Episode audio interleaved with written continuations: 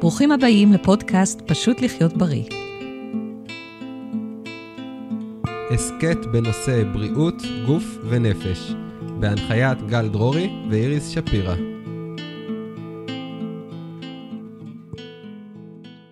למצוא שקט פנימי, ומהמקום הזה שיציבות ושקט והקשבה, אנחנו יכולים לצאת לעולם ולעשות שינוי. שלום סטיבן, מה נשמע? אנחנו כל כך שמחים שאתה איתנו באולפן, וממש מתרגשים לשמוע את התובנות שלך מניסיון של שנים רבות בתחום המיינדפולנס והתזונה והרפואה. באמת, אני בטוחה שיש לך המון מה לתת למאזינים שלנו. אז דוקטור סטיבן פולדר הוא מומחה בתחום צמחי המרפא, מרצה באוניברסיטאות ובכנסים בינלאומיים רבים, פרסם 14 ספרים בנושא צמחי מרפא ורפואה טבעית.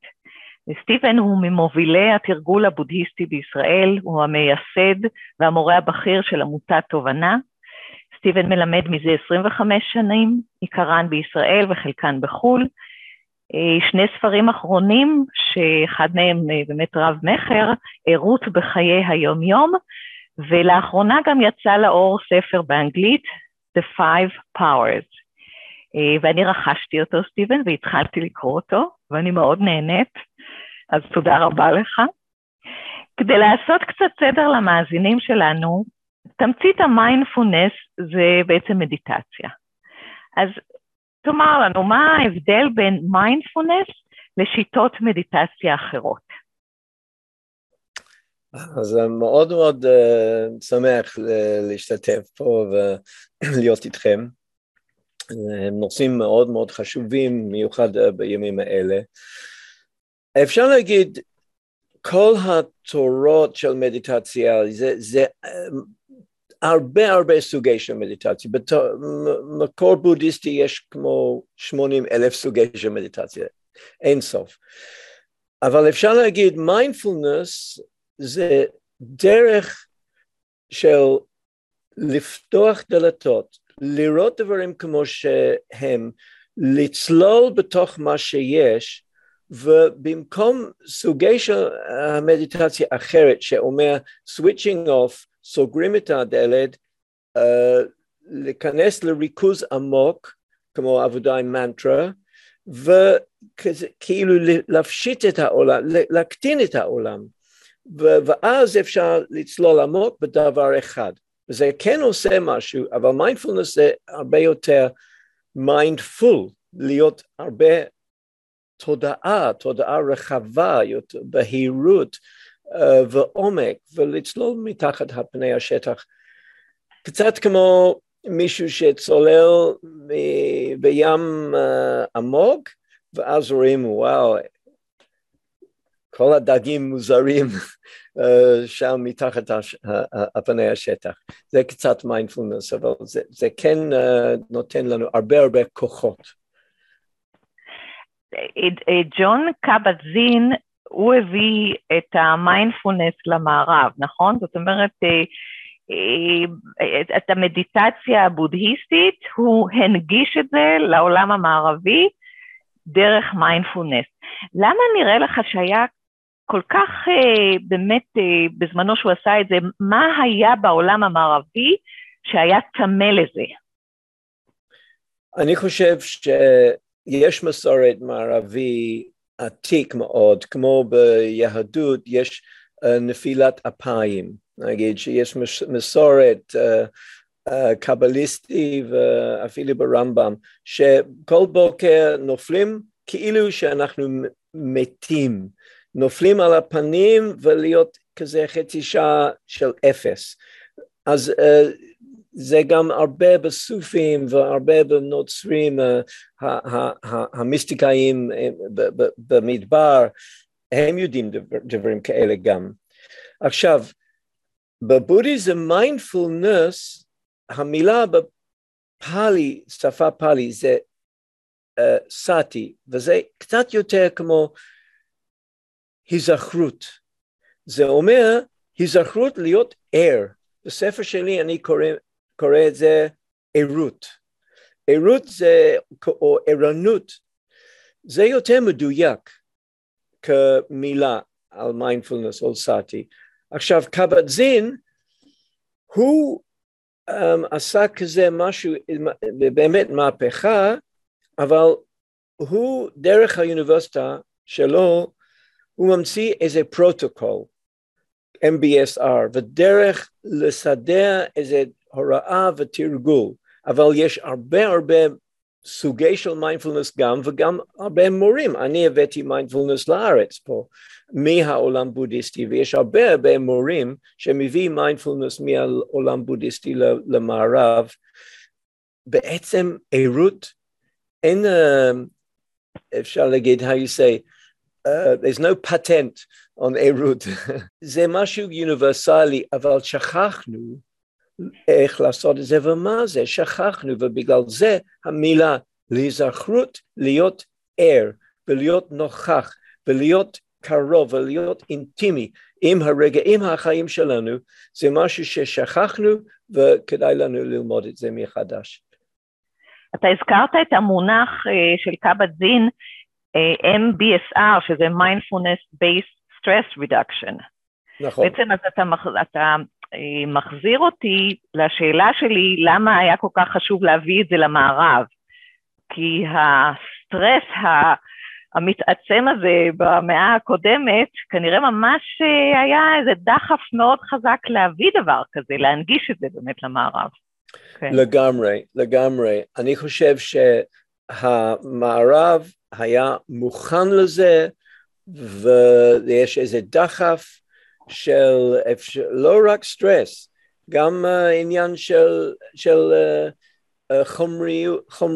חומריות, והדת הישן לא עובדים יותר כל כך. מיליוני אנשים אין להם איזה תרגול רוחני או דרך לעבוד עבודה פנימי, אז באמת זה טבילה רזה. מיינדפולנס למקום, וכמובן יש הרבה מחלות והרבה סטרס והרבה אמפטינס, אפשר להגיד ריק, שאנשים איבדו את המשמעות. מה, אני עובד כל היום, כל החיים שלי כאילו לידה ומוות וזהו? אז יש איזה משהו חסר, והמיינדפולנס בא כדי לפתוח את עוד דלתות.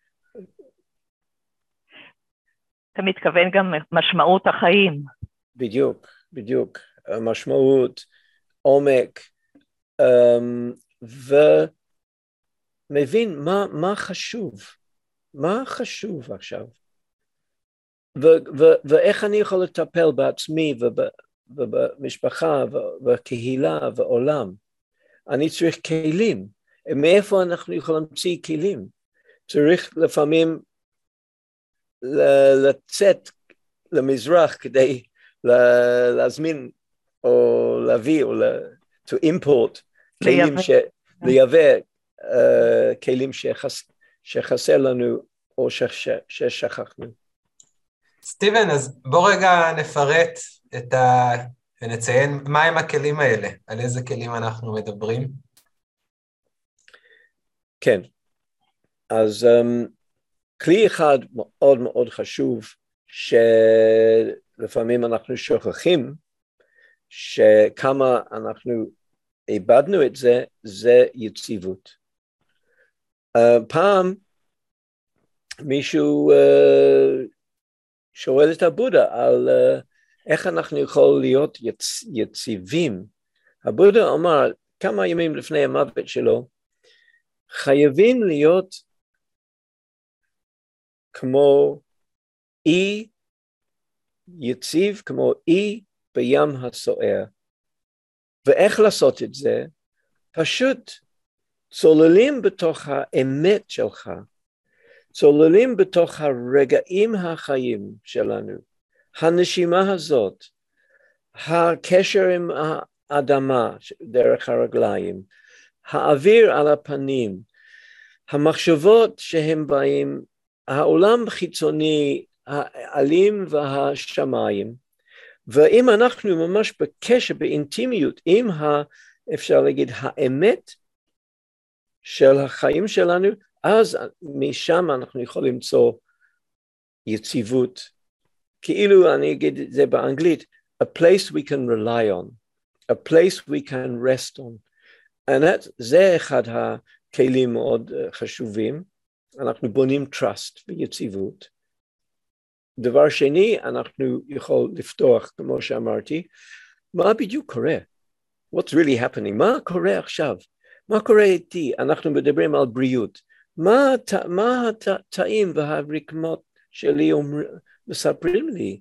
מה התפקוד של הלב, של הבטן, של האיברים? הקשבה. אז זה מאוד מאוד כלי מאוד חסר גם במערב, ומהקשבה לדוגמה אנחנו יכולים לפתור קונפליקטים בינינו ועצמנו, בינינו ואחרים, השכנים ואנשים אחרים. אז הקשבה זה מאוד מאוד חשוב, וזה מה שאנחנו לומדים דרך מיינדפולנס. דבר שלישי, אנחנו יכולים למצוא קצת שקט. זה אומר לאסוף את עצמנו, לחזור הביתה אפשר להגיד, לנוח, לנגום מקום קצת אפס, קצת כמו הסיפור יונה, שממש אני אוהב את הסיפור, שהוא בעצם בבטן של הדגה או הלוויתן, הוא מצא את האפס שלו, ומשם הוא יכול לצאת ולעשות משהו מדהים.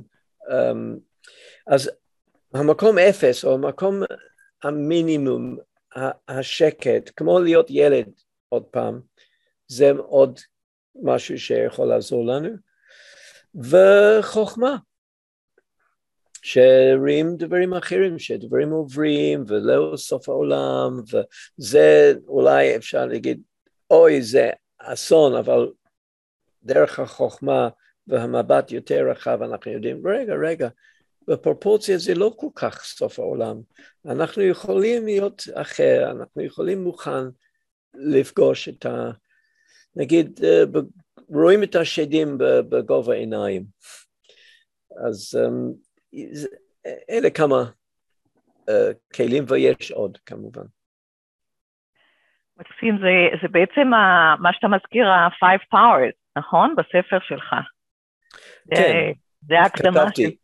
כן, בדיוק. כתבתי על ה-Five Powers, יש עוד, אבל בגלל אני מלמד הרבה על החמש הכוחות האלה, אז אני רציתי לדבר.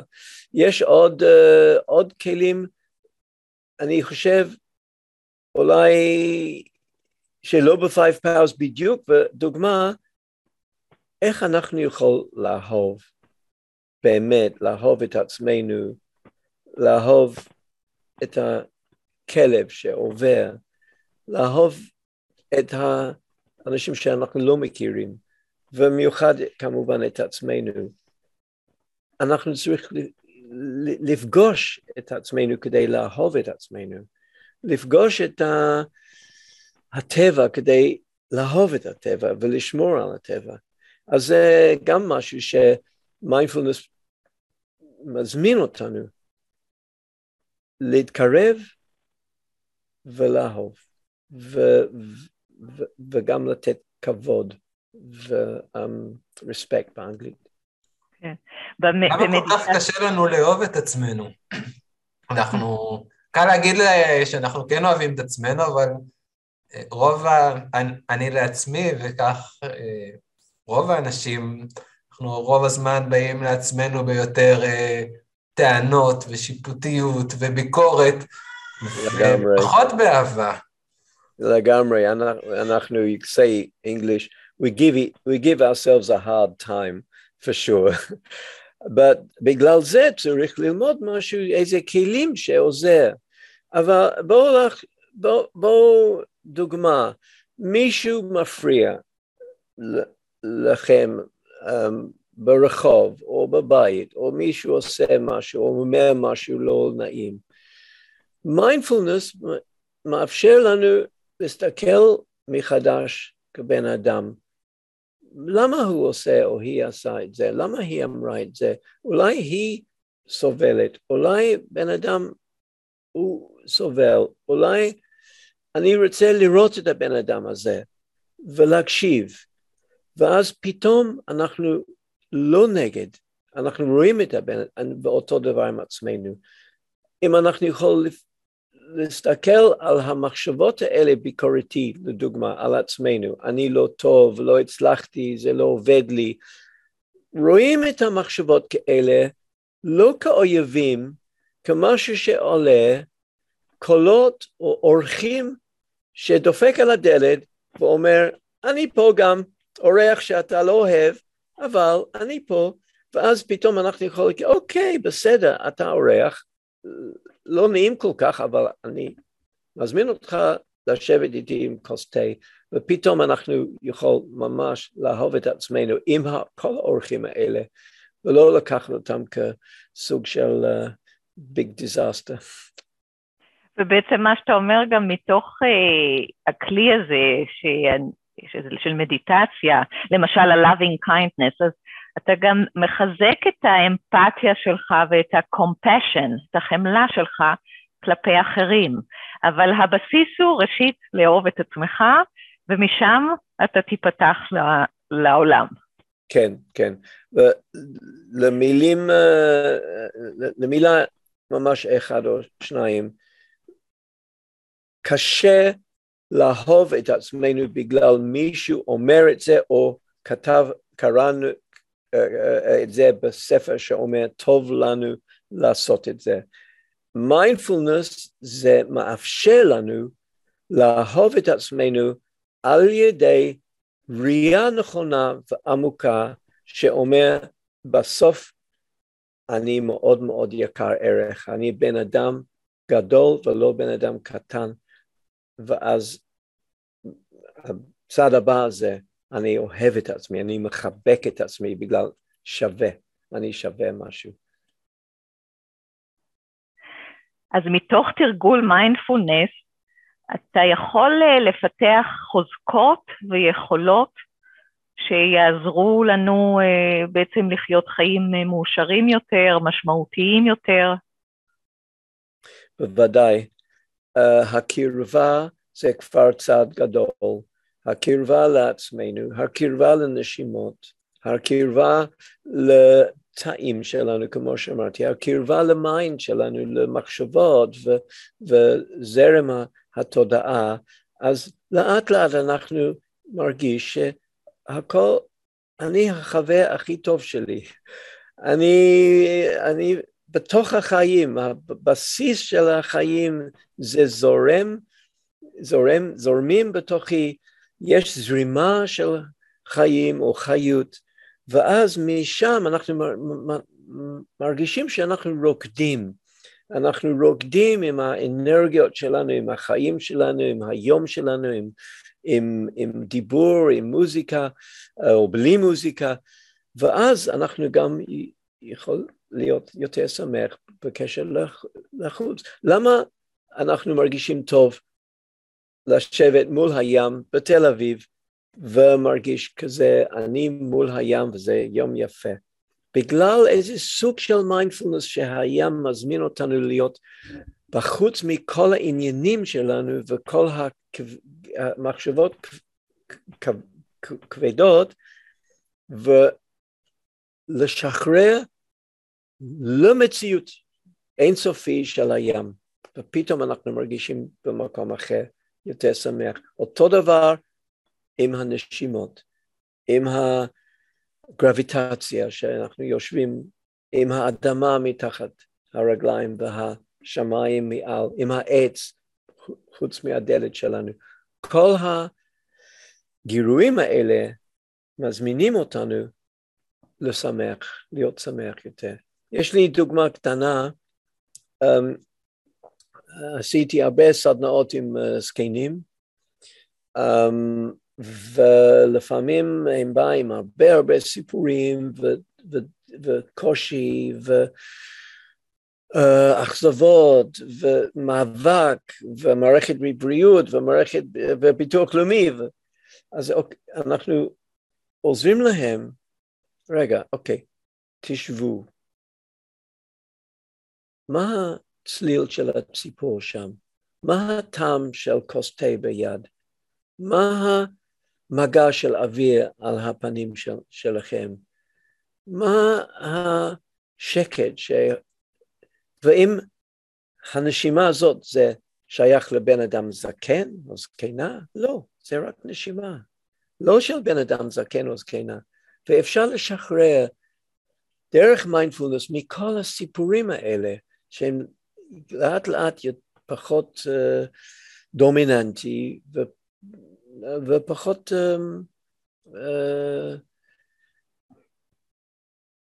I forgot the word harmful מזיק אותנו, פחות מזיק אותנו. So זה דוגמה, אנחנו גם יכולים להיות ככה, למצוא שמחה ברירת מחדל, שמחה בסיסי, שמחת חיים בסיסי אפשר למצוא, שלא קשור לנסיבות או מה קורה בחוץ. מעניין אותי, באמת כשאתה מעביר מדיטציה לאנשים יותר מבוגרים, שכמו שאמרת, יש להם הרבה סיפורים כבר, ככל שאנחנו חיים יותר זמן, ככה אנחנו אוגרים יותר סיפורים. איזה כלים, זאת אומרת, איך אתה מנגיש להם, מה אתה אומר להם, אוקיי, עכשיו אני אתן לכם כלים שתלכו ותתרגלו בבית. ואנשים שלא מתורגלים לעשות מדיטציה, ובאמת אנשים שהם גם סקפטים אולי, ואומרים, אני לא יכול להשתנות, זה קשה לי לעשות מדיטציה, זה קשה לי לשבת על כרית, אתה יודע, כל מיני תירוצים כאלה. איך אתה שולח אותם הביתה עם אלו כלים, שיהיו פרקטיים? כן.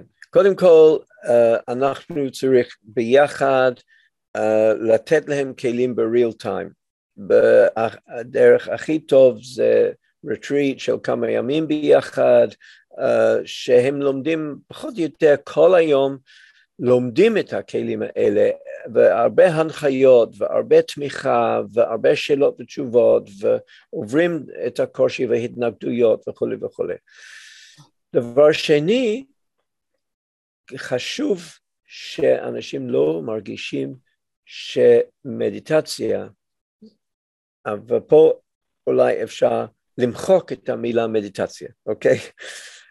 שהמדיטציה זה לא עוד משהו שצריך לעשות, אפילו אם זה משהו שטוב לי.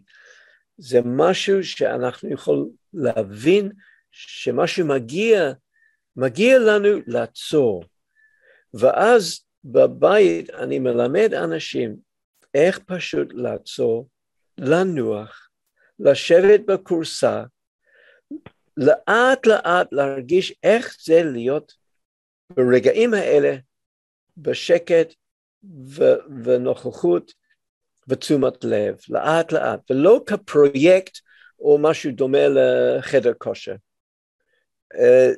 במקום זה כאילו מתנה, לחזור הביתה, לאסוף את עצמי, אפילו 10 דקות, ושם אנחנו מתחילים. עצמי בבוקר, באופן טבעי, אני אשמח כוס תה אנגלי שלי על הבוקר, אני קם ב4:30 כל בוקר, ואני יושב עם הכוס תה, ומשהו מאוד מאוד טבעי ופשוט, מהטעם של התה, אני מרגיש שאני יושב בכיסא, אני שם את הכוס על ידי, ובאופן טבעי נופלים בתוך איזה מקום של שקט, ושל נוכחות, וכמו חוזרים הביתה, פשוט זה הבית, להיות עם עצמנו זה הבית, זה לא מקום זר, מקום מעבר, זה חזרה הביתה. So, זה משהו מאוד טבעי, ואם אנחנו עושים את זה כל יום, אפילו 10 דקות, ומרגיש קצת טוב לי לעצור ולנוח, משם אנחנו יכול להיות יותר עמוק ויותר עמוק. ויש לי הרבה קורסים דרך אגב שאני מעביר, דרך זום ודרך וויבסייט שלי, אתר שלי, שאנשים יכולים לעשות את זה בבית גם עם הנחיות ממני. אז רעיון שאתה אומר אותו זה נשמע מאוד פשוט, לשתות את הכוס תה בשקט, אבל בפועל ההרגל הזה כבר של להיות עם הטלפון ושל להתחיל לראות מי חיפש אותנו הוא כל כך דומיננטי, שאפילו משימה כזאת פשוטה היא לא באמת פשוטה. זה ממש דורש איזשהו שינוי מודעות בשביל לעשות את זה. In English you say foot in the door, you make a little gap, פער קטן, ושם נכנס לשקט, אפילו 10 דקות, ואז משם אפשר. ותמיד אנשים אומרים, כן, 10 דקות יש לי, זה לא בעיה, ולא צריך לשנות את התודעה כדי לעשות את זה, התרגול עושה את השינוי בתודעה, לא צריך שינוי בתודעה לפני, זה תוצאה מהתרגול. אז אני רוצה לשתף אתכם, מתוך יש לדוקטור טל בן שחר, שהוא מומחה עולמי לפסיכולוגיה חיובית ומדעי העושר, הוא התראיין אצלנו באחד מהפרקים, אז בקורס שלו הוא מדבר על ה-3 R's, Rituals, Reminders and Repetitions.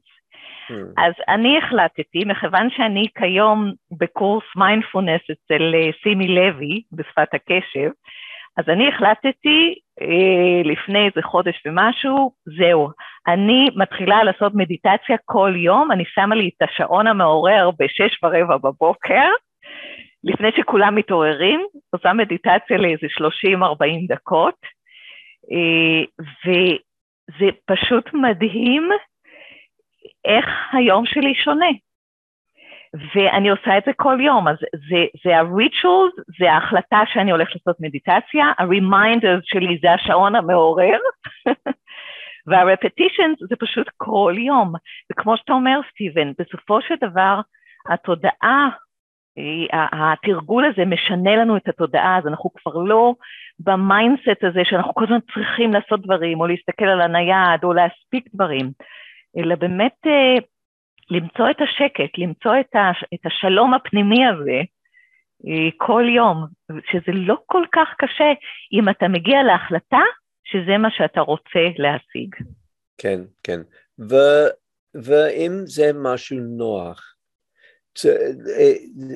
לא עושים מדיטציה כדי שבסוף שנה של תרגול קשה, קשוח, אני אהיה יותר שמח.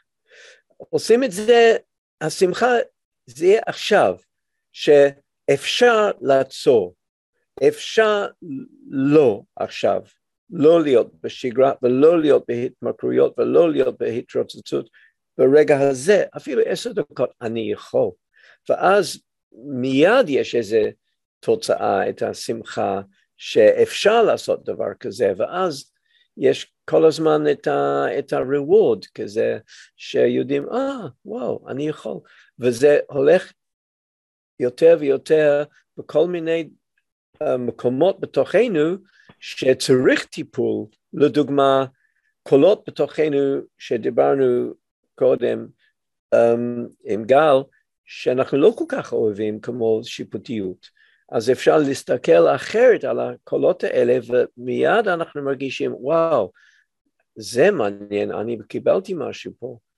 וכל הזמן יש מתנות בדרך, שעוזר לנו להמשיך ברפטישן וריטואל. אני לפעמים מרגיש שהריטואל הבסיסי למיינדפולנס זה שכחה להיזכרות, וזה מאוד פשוט ומאוד מיידי. זה אומר, שכחה, יש לי טלפון, זה, עניינים, רגע, אני עוצר, כמו צעד קדימה, בתוך המעגל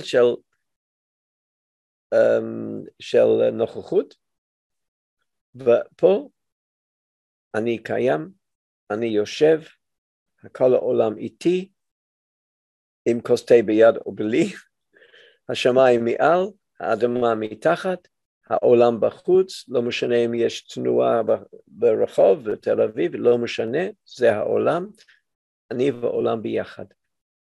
כמה דקות. וזה עושה שינוי גדול.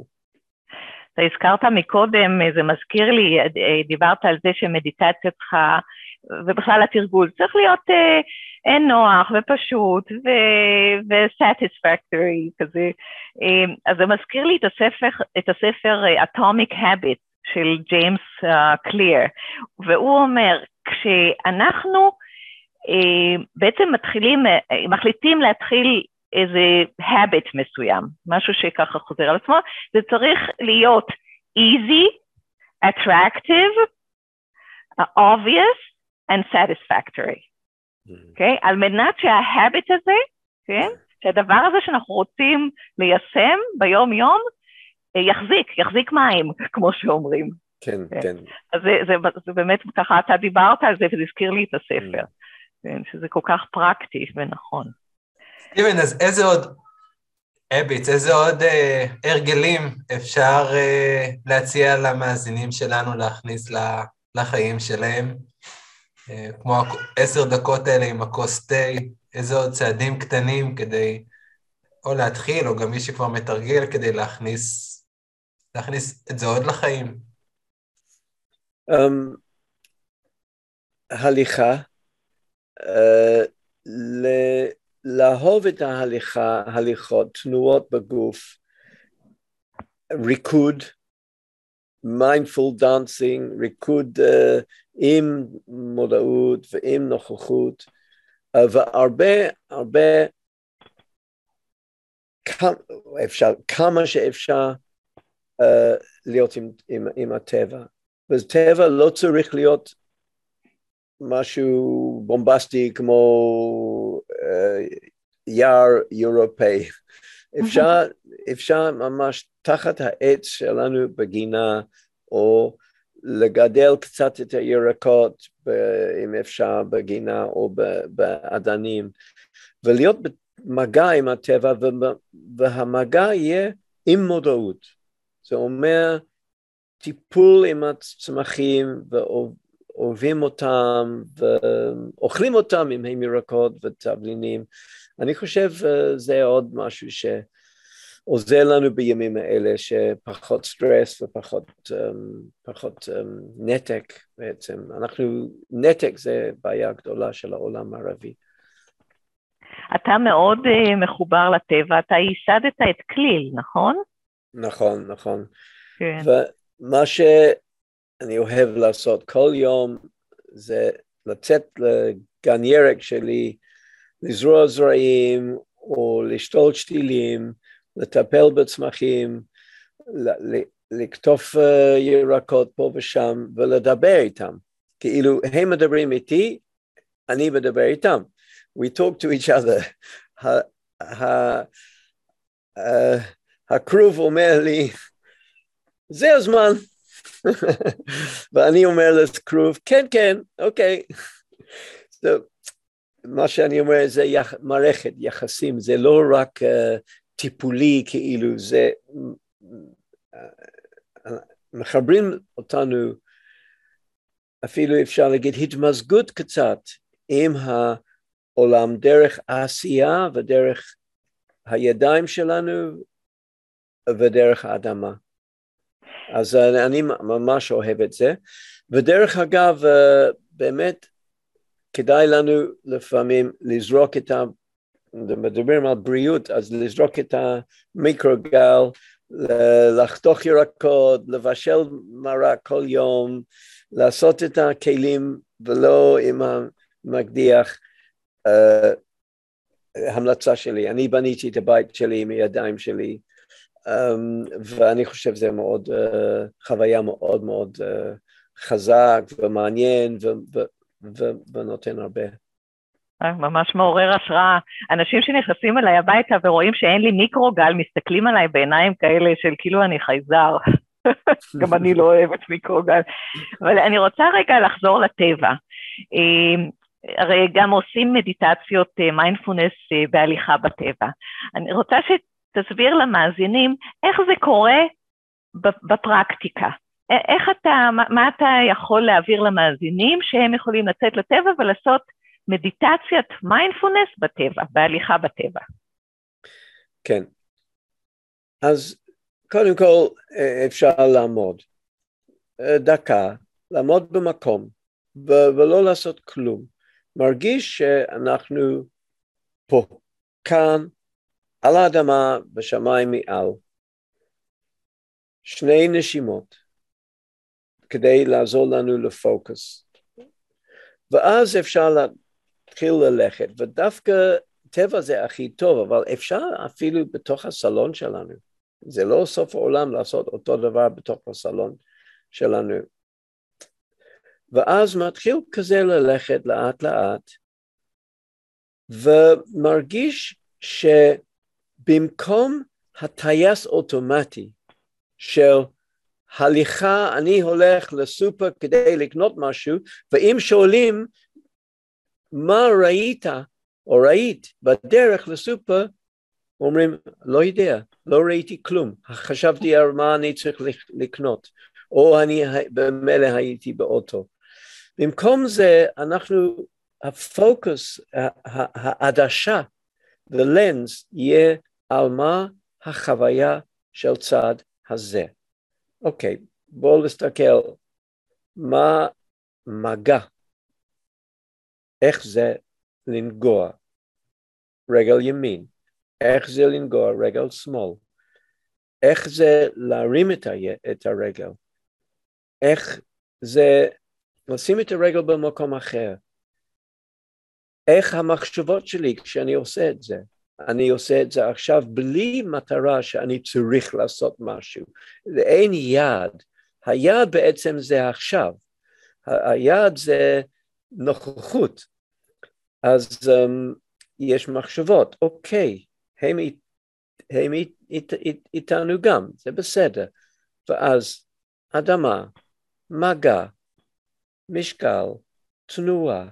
עוד פעם, אדמה, מגע, משקל, תנועה, ואז בכל צד, לאט לאט אנחנו מרגישים חוויה, אנחנו חווים צד הזה, קצת כמו להיות ילד שלומד איך ללכת פעם הראשון, נגיד. להיות קצת כמו ילד, תמימות אפשר להגיד, אבל במקום, זה במקום הטייס אוטומטי, שאנחנו הולכים ולא יודעים שאנחנו הולכים, ואז לאט לאט אנחנו מרגישים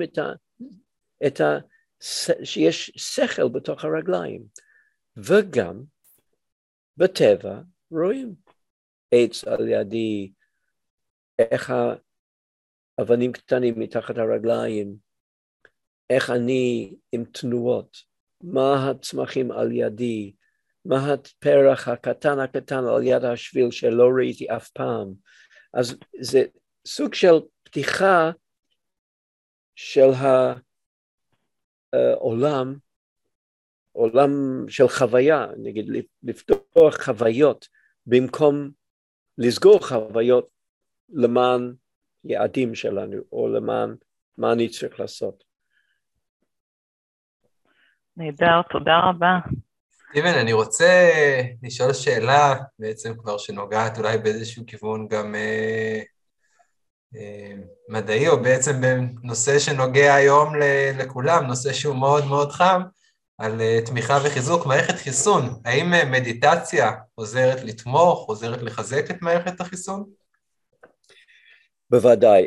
ופה אני חייב לחזור להיסטוריה שלי, בגלל בשנת 60 ו-70, לפני 50 שנה שאני נכנסתי לכל התחום הזה, היה הרבה ספרים והרבה מאמרי מדע, ויש לי רקע מדעי, על איך מדיטציה יכול לתמוך את המערכת חיסון, ויש להם הרבה הרבה כזה מחקר מדעי עם אנטיבודיז ועם תאי לבן ואיך מדיטציה עוזר. זה בעצם עוזר בכמה כיוונים. אחד, במקום הסטרס, הסטרס זה סוג של סגירה, התקבצויות. במקום התקבצויות, זה סוג של פתיחה, שמדיטציה יכול, כל הכלי דם מתחיל להיות יותר פתוח, יותר זרם של הדם, יותר זרם של התאים. דבר שני, אם אנחנו אוספים את עצמנו, אז אנחנו מרגישים שכל הגוף שלי עובד ביחד. הלב, הרגשות, הם לא נגד עצמנו. הרבה בעיות של המערכת חיסון, זה המערכת של ההורמונים, והמערכת של המסרים, של מסרים של שעושה דלקות, זה בלגן. יש הרבה מדע על זה, שהאמיגדלה לדוגמה, שגורם הרבה הורמונים של סטרס, כמו קורטיזון, ורגע שאנחנו עושים מדיטציה, הרמה של קורטיזון, הרמה של סטרס, הרמה של פיזור בתוכנו, זה הרבה פחות, ואפשר למדוד איך המערכת חיסון מקבל תמיכה מאיזון בהורמונים. כל דבר במקום שלו, וזה כל תוצאה מלאסוף את עצמנו ומרגיש שקט וביחד, וכמו בדימוי חוזרים הביתה, כאילו הכל עובד ביחד, פחות קונפליקט בפנים, פחות חיכוך בין חלקים של מיינד, לב, גוף, כלי דם, מערכת חיסון, הכל אחד נגד השני. במקום זה מגייסים את הכל ביחד, ואפשר, ויש הוכחה, הרבה הוכחה מדעי על זה. בפרק הבא איתך אנחנו מאוד נשמח להרחיב על הנושא הזה של mind and body, ולפני שניפרד אנחנו מבקשים ממך להעביר למאזינים שלנו 5 דקות של מדיטציה, מיינדפולנס, שהם יוכלו לעשות את זה כל יום. אז go ahead. אוקיי. אז אני מזמין שכולכם פשוט למצוא תנוחה, יושבים בכיסא, 2 רגליים על האדמה, ואפשר להרגיש שהגוף רפוי ונוח. ועכשיו, מעבר קטן, שאפשר להגיד, תחושה של חזרה הביתה. אני חוזר לעצמי, עכשיו אני מגיע, אני נוחת, אני מרגיש את הגוף שיושב, אני שומע את הצלילים בחוץ, אני יודע שהרגליים שלי הם נוגעים באדמה, והידיים גם נוגעים למשהו, לעצמם. ופשוט אפשר לשים לב איך הבטן שלנו עולה ויורד. עם כל נשימה, הבטן עולה ויורד. ולאט לאט הנשימות שקצת יותר רגועות, ומרגיש טוב לחזור הביתה, לאסוף את עצמנו. מרגיש שיש משהו טוב לי. כמו רגעים האלה, אין משהו כל כך לעשות, או לרכוש, או לשנות, או לתקן. חזרתי לנשימות ולגוף, וזה כמו חיבוק. ויש מחשבות, אבל גם הם חלק מהתמונה, כמו הצלילים של הציפורים בחוץ, או עננים בשמיים שעוברים. ומרגיש הכל ביחד, במקום.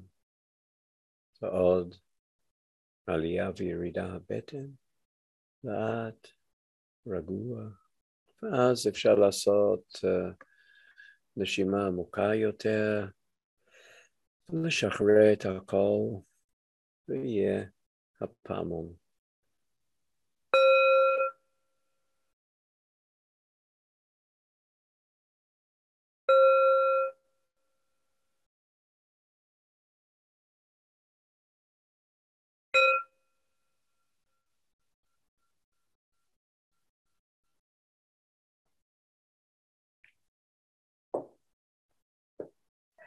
תודה רבה, סטיבן. לפני שאנחנו נפרדים, אנחנו רוצים לשאול אותך, אנחנו שואלים את כל המרואיינים שלנו, המרואיינות, מה בשבילך בשגרת היום-יום פשוט לחיות בריא?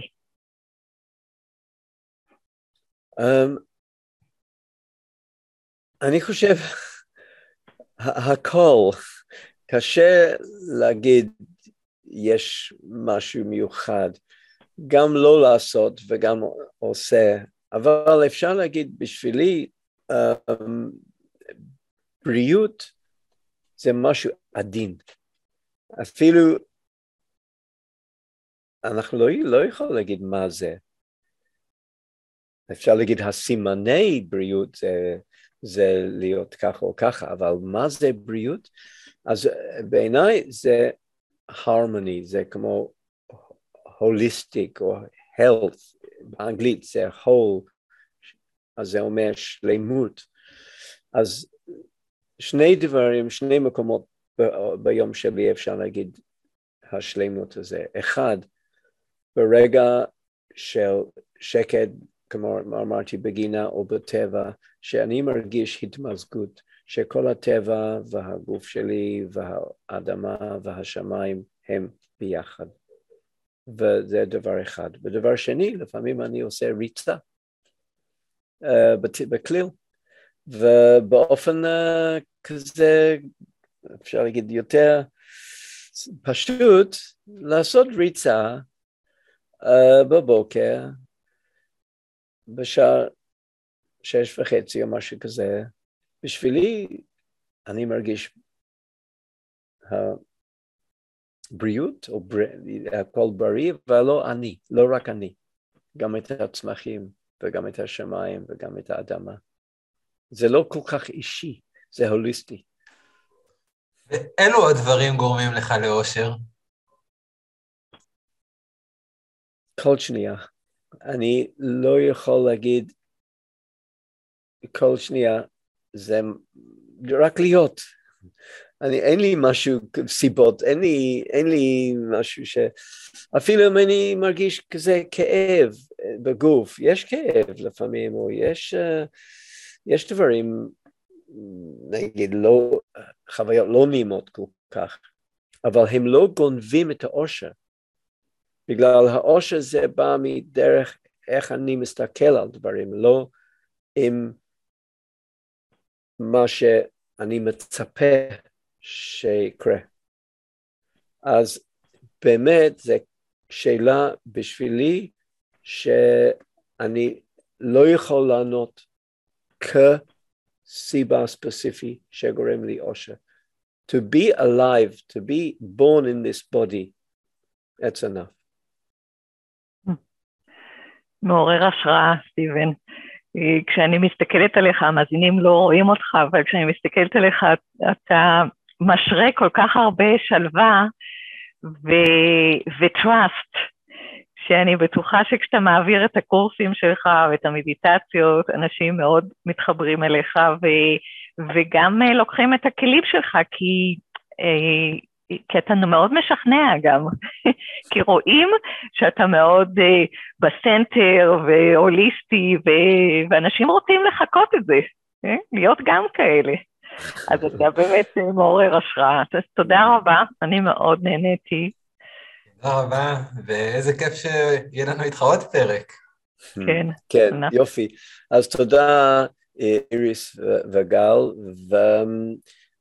ואני אשמח אם אנשים רוצים לפגוש אותי או לשמוע עוד, יש דרך האתר שלי. נצרף את הקישור לאתר שלך אל הפרק. כן. תודה רבה, סטיבן. ביום נפלא. אפשר למצוא אותנו ולכתוב לנו בדף הפייסבוק פשוט לחיות בריא, פודקאסט על בריאות גוף ונפש, וכמובן ספוטיפיי, אפל מיוזיק, גוגל פודקאסט ודיזר. אם אהבתם ואתם חושבים שהפרק יועיל לקרובים אליכם, אז שתפו. זה יעזור להם ויעודד אותנו להמשיך ליצור תכנים מעניינים שיסייעו לכולנו פשוט לחיות בריא.